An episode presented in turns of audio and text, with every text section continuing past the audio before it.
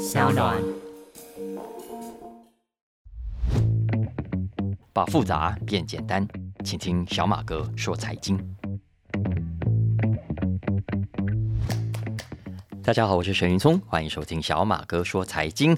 今天来跟大家聊《经济学人》，这是每个礼拜二更新的。中广的老听众可以在每个礼拜二上午八点钟现场，透过中广 FM 一零三点三，听我跟蓝轩一起来聊这一期的《经济学人》。今天我们要来介绍的是二零二三年六月三号出刊的最新一期《经济学人》杂志啊。那首先我要介绍是这一期的封面故事，因为这也是我这一期当中心目中的 The Story of the Week。谈的呢是全球生育率崩盘的现象，经济学人用了“崩盘 ”（collapse） 这个字啊。那可能有人看到啊，什么生育率降低啦、人口危机啦、人口老化等等这一类的题目，觉得啊又是老话题了，而且感觉上不是我们个人可以做的事情哦，可以努力的事情。政府要想办法呀。那如果说大家不会生，会给国家造成危机，那政府要拿出办法来呀，关我们一般的人什么事哦？但是真的跟大家关系不大吗？当然不是啊，其实关系非常大。所以我建议大家一定要听完这一期的封面故事，小马哥会跟大家解释人口趋势为什么重要，为什么跟我们的工作、跟我们的生活有关。首先，我们来看看《经济学人》为大家整理的数字，来认识一下现在全球人口结构的变化。刚刚说，《经济学人》用了 “collapse”。这个字啊，我认为非常贴切，因为我们在台湾应该都很清楚，很多人不想结婚，也不想生小孩了。我们的新生儿已经从每年超过四十万，现在已经掉到不到二十万，而且好多年都这个样子。那我们都知道，人口替代水准是二点一，也就是每一对夫妻啊，平均你要生二点一个小孩，那么整个国家的人口才不会减少，至少可以维持一样多嘛。那是二点一，我们叫做人口替代水准。可是呢，我们看看全球主要的国家，也就是 GDP 占比最高的十五个国家，经济学人说，它已经出现了低于人口替代水准的生育率了。也就是说，全世界经济实力最强大的这十五个国家，人口都没有办法再成长，而且是衰退的。那如果总体来看呢，全球现在有一百二十四个国家生育率已经低于替代水准了，你说可不可怕？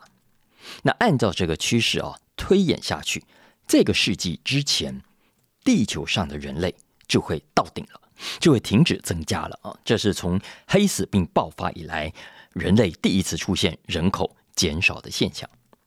那人口减少会怎样呢？当新生儿越来越少，会发生什么事呢？当然，有些事情我们现在都可以想象啊，比方说今天的新生儿减少。当然，直接受到冲击的市场 是，你看像婴儿用品业者啊，就一定很清楚。那你看大家都在叹气啊，都在怀念以前那种哇，一结婚就生一生就好几胎的时代。那那时候的婴儿用品多么抢手，对不对？你看意大利啊，意大利在一九六四年的新生儿有一百万，现在怎么样？只剩下一半。联合国预估啊，如果没有什么特别的办法拿出来的话，意大利到二零五零年其实很快的，只会剩下。三分之一，就当时一百万的三分之一，所以你想，如果现在在意大利做婴幼儿用品生意，惨不惨？当然惨了哈！而且呢，受影响了，当然不是只有婴幼儿用品啊，因为宝宝会长大，对不对？所以这也意味着六年后的小学生会减少，这也意味着十八年后的大学生会减少，二十年后进入社会、受过良好教育的人会减少。所以这一路上，你想想看啊，有多少的行业会被影响到啊？开补习班的啦，买文具的啦，出版教科书啦、参考书的，会不会受影响？不过，《经济学人》这一期的重点不是要谈这些对市场、对业者的冲击，因为这些问题本来都是企业要去应应的。我认为了哦，它有时候还未必是个坏消息，而是一个转型的机会啊。你看，比方说婴幼儿用品的需求减少，但相对的。老年照顾的需求会增加呀，中老年生活用品的市场会更大啊。你看，现在意大利人口中位数的年龄是四十七岁，日本呢是四十九岁，也就是说，你现在去日本街上啊，随便抓十个人，有一半哈四十九岁的欧丽桑嘞。那这些欧丽桑，你说老归老，但也是一门大的商机。所以，《经济学人》这一期的专题重点不放在刚刚讲的这个问题，而是另外两个他认为比较需要总体政策一起来配合的现象。那《经济学人》帮大家整理出两大组的问题，而这些问题都跟我们每一个人有关，也都是逃避不了的问题。第一组问题啊，跟我们每一个人所增加的负担有关。因为呢，以前的人口结构我们都知道是金字塔型的，最上面的那一层老人最少，最底层的年轻人最多，所以呢，会有很多的年轻人来奉养年纪大的老人。可是现在底层的人口正在减少，哈，然后呢，中间跟最上层的部分越来越大，虽然还没有到头重脚轻的程度，可是呢，你可以想象底下的负担一定是比过去要来的大的，也就是更少的年轻人要养。更多的老人，那这会带来很具体的几个后果。首先，第一个，我们要不要交更多的税啊？要的，因为政府要照顾更多的老人，而就业的年轻人越来越少，税收一定会不够，所以最后怎么样？一定只好加税。再来第二个，法定的退休年龄要不要提高啊？当然要，因为政府的支出为了减轻这个压力，所以要让大家都更晚退休，更晚领退休金。再来第三。老人啊，通常我们都知道，投资比较保守的要留棺材本嘛啊，所以呢会保留比较大量的存款，不肯轻易的投资。我们看看日本就是这个现象。那如果政府希望引导资金出来，就势必要怎么样降低利率，让更多的资金愿意跑到市场来。那这也意味着我们的存款会更难赚到利息。当然，如果以上这么做可以顺利也就罢了，但是如果遇到困难呢，政府的财政怎么办？就可能出现危机，而政府财政出现危机，我们现在都看到了，货币会不会贬值，购买力会不会降低？会的啊，所以这就是经济学人点出的第一大类问题，跟钱直接有关，也是从现在开始啊，我们都应该要要求政府更加严肃认真面对的问题。那除了这个之外，生育率减少还会带来另外一组问题，也是更值得花时间来探讨的。这组问题啊，跟生产力。跟创造力、跟创新力有关，因为我们知道年轻人的智力的形态啊，智慧的那个智力，呃，他的形态跟成年人不一样。成年人呢，靠的是晶体的智力啊，结晶体的智力，也就是靠他们的经验。年轻人呢，相反，他有比较高的我们叫流体的智力啊，流动的流。那流体的智力代表着比较创新、比较有创意，也比较勇于冒险。那这些。都是经济高成长所必须具备的特质，所以通常啊，过去我们都知道，人口结构越年轻的国家越愿意创新。这也解释了为什么现在美国在先进国家当中算是创新能力最好的，因为它相较于欧洲那些老 COCO 的国家哦，它的人口结构是相对年轻的。那同样的，它也解释了为什么今天大部分的新兴国家，它的创新跟创业精神都出现了衰退的现象，也更少人愿意承担更高的风险。我们如果从专利申请的领域来看啊，这个现象是特别明显的。最明显的就是日本，日本呢过去在全球的主要产业领域当中，有三十五个领域哦，日本人拥有最多的专利，但是现在呢？只剩下三个是日本领先的，原因之一就是因为日本的人口结构老化了，年轻人减少了，而且人口老化哦，它也会造成政治上的僵化，因为呢，经济成长所带来的好处，看在老人的眼中意义是不大的，因为毕竟自己老了，所以怎么样，老人的选民啊，年纪比较大的选民，他会比较不支持政府提出什么成长性的政策。相反的，他会比较支持政府推出福利型的政策，跟老人有关的建设啊，他们很欢迎。但是呢，你要追求未来的成长的政策啊，未来成长的建设，抱歉，你最好不要做，不要浪费这个钱啊。所以总的来说，人口问题会带来一个恶性的循环。怎么说呢？以上讲到的各种负担，以上讲到的各种风险，你看税太高啦，所得没有办法成长啦，房价太高啦，等等。会让人更不想生小孩，但生的更少，政府财政负担也会更大。所以啊，经济学人其实透过这个专题，就让我们看到了这个趋势。现在看起来是避免不了的，人类最终一定要去面对一个人口更少的世界，一个年轻人更少的世界。那怎么办呢？那我们该怎么思考这个问题呢？我刚刚讲这个啊，听起来很悲观，对不对？不，其实我接下来要讲的就是，我觉得这个话题啊，要倒过来用乐观的角度去看。首先，我在蓝轩时间就跟蓝轩讲过，生育率低啊，毕竟它是每一个家庭的选择，每一对夫妻的选择，它未必就是坏的哦。我们刚刚讲，它当然会造成总体国家的未来生产力啦、劳动力啊、巴拉巴拉巴拉的问题。可是呢，我们回到夫妻本人来看，其实别讲夫妻啊，有些人根本不想结婚，有什么错？我不要结婚，我不要生，我生活自在。有什么不好？何况对小孩子来说，以前你看一生就生一堆，对然后每个孩子都分不到足够的资源，可能连营养都不够好。可是现在只有一胎，好吧，两胎，顶多三胎吧，啊，你就不会有像以前这样太多的兄弟姐妹来抢资源。好，孩子一个人独享，未必是坏事哦。当然，中间有很多坏事啊，会过度宠坏啦，等等等等。但是总体来说，我要说的是，它毕竟是每个人的每一个家庭的选择，它未必是坏事。所以。不要把人口危机一律的视为危机，而且呢，在这种情况下啊，经济学人提醒我们，科技，特别是 AI，哈，来的正是时候。因为哦，第一，或许将来 AI 真的可以填补我们劳动力不足的问题，可以让工厂继续的维持高效率的运作，不用怕找不到工人。第二，AI 可能也可以解决我们接下来要面对的老人很多照顾的人不够的问题。以后可不可能让老人呢由机器人来照顾，然后让更多的年轻人、更多的原本应该要牺牲工作陪伴老人的年轻人呢，可以继续有更多的时间投入职场？当然不是完全不陪老人，而是他们不用像现在一样全职全部的投入去陪伴老人，而是可以一部分借助于 AI、借助于机器人，然后呢另一部分他继续可以投入职场、投入生产、投入创新、投入创造。然后呢，更不要说各种老人照顾的设备啊、服务啊、创新啊，也会形成新的产业，贡献出新的生产力。所以整体来说，现在有些人很怕 AI 的智力啊、创造力有没有啊？搞不好其实很难说的。未来的人类可以倒过来善用 AI 的创造力，一个人就可以做以前两三个人要做的工作。如果是真的这样，谁说生产力是一定会降低的？恐怕未必啊，所以你看看现在已经有很多人，他的确已经用 AI 来工作，效率很好诶。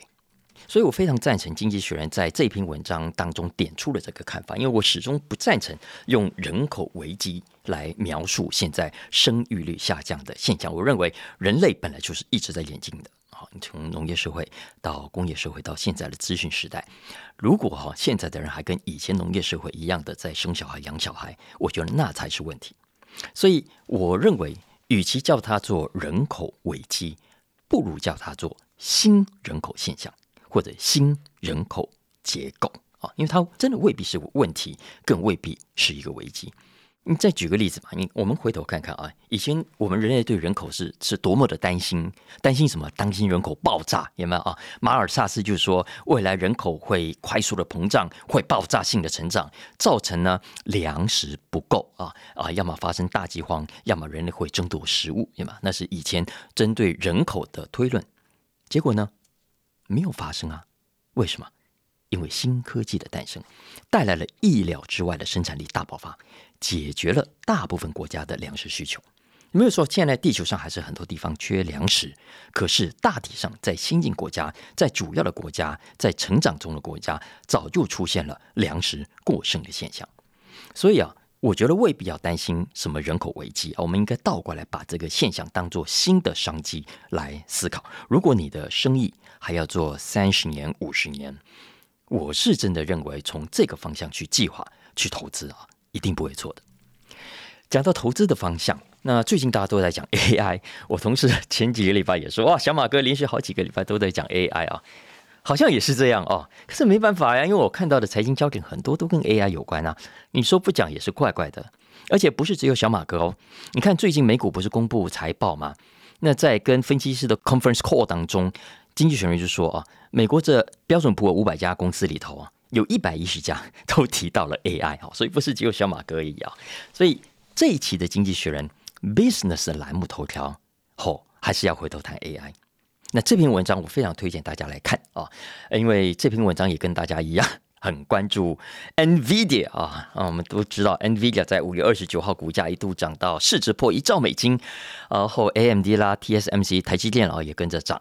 那整体来说，从去年十一月到现在，那科技股总共表现不错，已经涨了百分之十三啊，算是比大盘还要好。可是 AI 更好，AI 概念股涨了四成。所以你看黄仁勋为什么这么红，原因就在这里。那讲到黄仁勋啊，讲到 AI，我想其他的事情大家都谈很多，我不讲啊。这一期的《经济学人》告诉大家一个很重要的事情：AI 它跟其他科技业最大的差别在于哪里？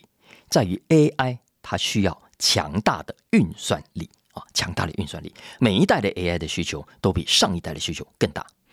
过去这六年当中啊，整个 AI 学习的 model size 啊膨胀了十倍。最新的这款 GPT Four 现在要用一个 trillion 的 parameters 来分析 data 才够，整整比第三代啊高出了五倍。所以你现在如果想在 AI 的概念里面找公司，一定要找这篇文章来看，因为这篇文章把整个 AI 上下游的所有相关产业都介绍了一遍。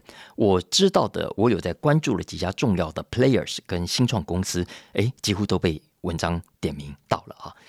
那首先我们看这一波的 AI 最大的赢家是谁？好，当然是晶片制造商啊！全球绘图晶片的需求现在看起来还会继续的延烧好几季。那除了大家都知道的 NVIDIA 啦、AMD 啦、台积电之外，还有一些新创啊，像是 Cerebras 啊，还有 Graphcore，都是现在很受关注的新创公司。那大家都可以去找经济学人说，至少有三百多家啊。接下来还有做 Servers 啊，也是兵家必争。要知道，我们一般的 Servers 的成本当中啊，传统的 Server。晶片的成本大概只占十帕，但是 AI 的 server 的成本当中，晶片呢要高到一半啊。那台湾的几家伺服器大厂啊，伟创啦、英业达啦、伟影啦，呃，美国的 Supermicro 都被点名到了。然后还有做封装测试的啦、切换器的啦、路由器的啦、呃，特殊晶片等等啊。当然还有做软体的啊啊，还有做 data center 房东的啊，像很有名的 Equinix，呃，很有名的 Digital Realty 等等。都在文章里面有被提到，还有一些做 AI 云端的新创啊，像 Lambda，Lambda 最近募了四千多万美金，另外一家叫 CoreWeave，呃，也募了两亿多。那这家华人群也有投资的啊，所以总之大家可以去找来看这篇文章，希望大家读完之后在里头可以挖到宝啊。不过也要注意一下风险，因为现在接下来 AI 热归热，还是有两个重要的变数要观察的。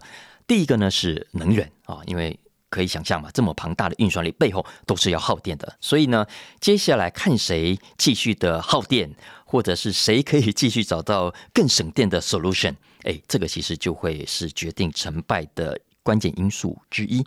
再来是 AI 本身的需求，老实说，现在热归热啊，也不是没有变数的。因为接下来我们都看到有一些人是反对 AI 目前的大量使用的，所以接下来如果 AI 的需求因为通膨啦、因为景气啦，或者因为科技上遇到了冲击，或者因为政策上出现了改变，呃，也不是没有可能了。所以大家还是要注意一下这件事情。所以这两个风险，经济学人也有提到。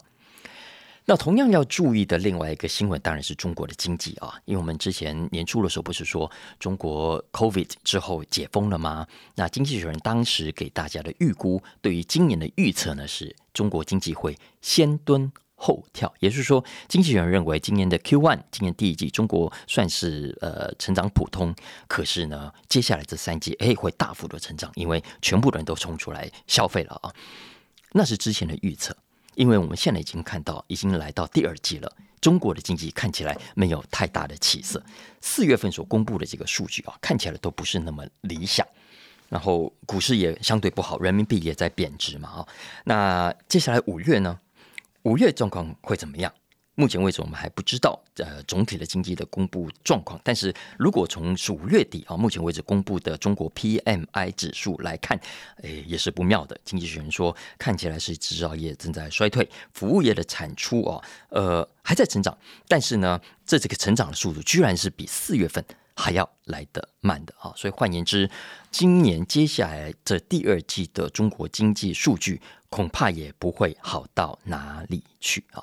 所以经济学人这一期特别写了一篇，提醒大家注意一下。哎，我觉得他可能要说明一下，他之前可能研判错了啊。呃，所以他自己我认为也不知道接下来会怎样。所以这篇文章的结论是正反两面都呈现给大家啊。所谓的正呢，是指说中国的下半年有可能会改采比较宽松的货币政策，然后呢让景气给热起来。那如果真的这样的话，那当然是好消息。但所谓的反面啊，是指中国接下来不管怎样做，恐怕啊都未必可以让总体经济回到疫情前那么热的水准。为什么呢？因为他说，今天中国的经济基本面已经跟过去不一样了。因为在过去，经济正在成长，正在发烧，呃，不断的往上走，对，所以中国可以很轻易的透过各种的支出，比方说基础建设的支出啦，比方说房地产的推动啦等等，来当火车头，带动总体经济的向上走。可是哦，现在我们都知道，中国经济渐渐在成熟了，呃，房地产、呃，基础的建设等等都已经迈向成熟的阶段，所以你再用这一些老招数，恐怕没有那么容易奏效。所以经济学人就说，呃，其实我会看这篇文章的另外一个原因，是因为它的标题有个小字啊，叫 “tiny box”，嗯，小盒子、小箱子。我很好奇，哎，为什么讲中国经济要用 tiny box 啊，那个小箱子？哦，原来他的结论就是要告诉大家，如果解决经济是需要一个工具箱的话，那今天中国的这个工具箱哦，是一个小箱子了，里面工具不多了啊啊，大概是这个意思。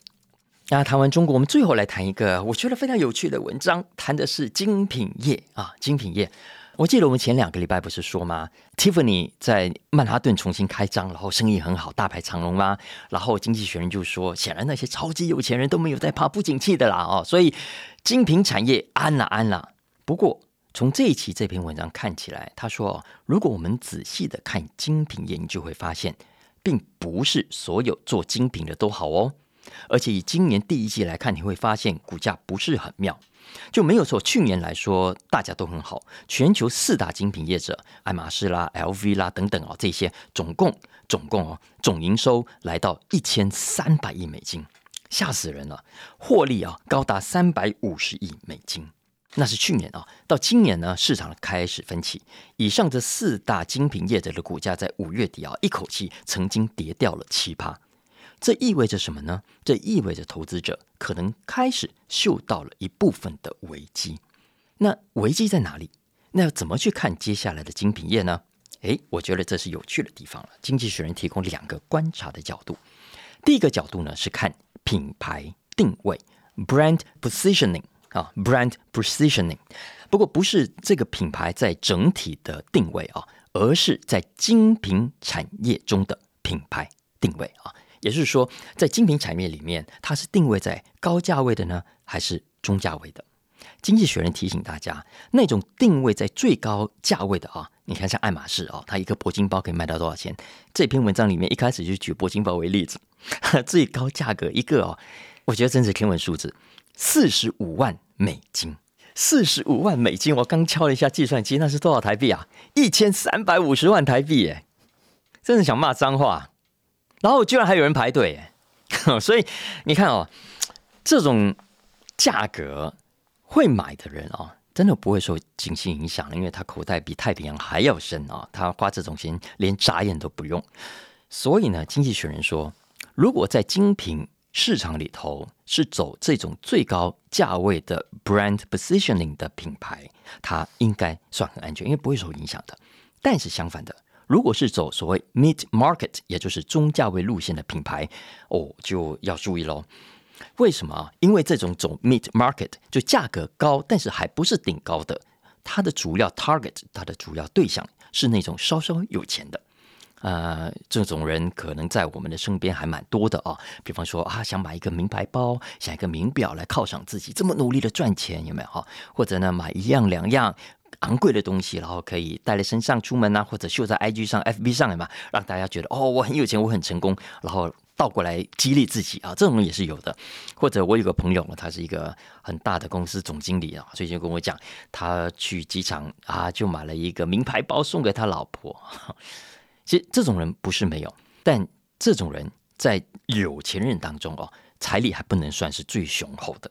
所以呢，如果你在精品业的 brand positioning 是定位在这种 mid market，哦，你可能就要小心点了哈。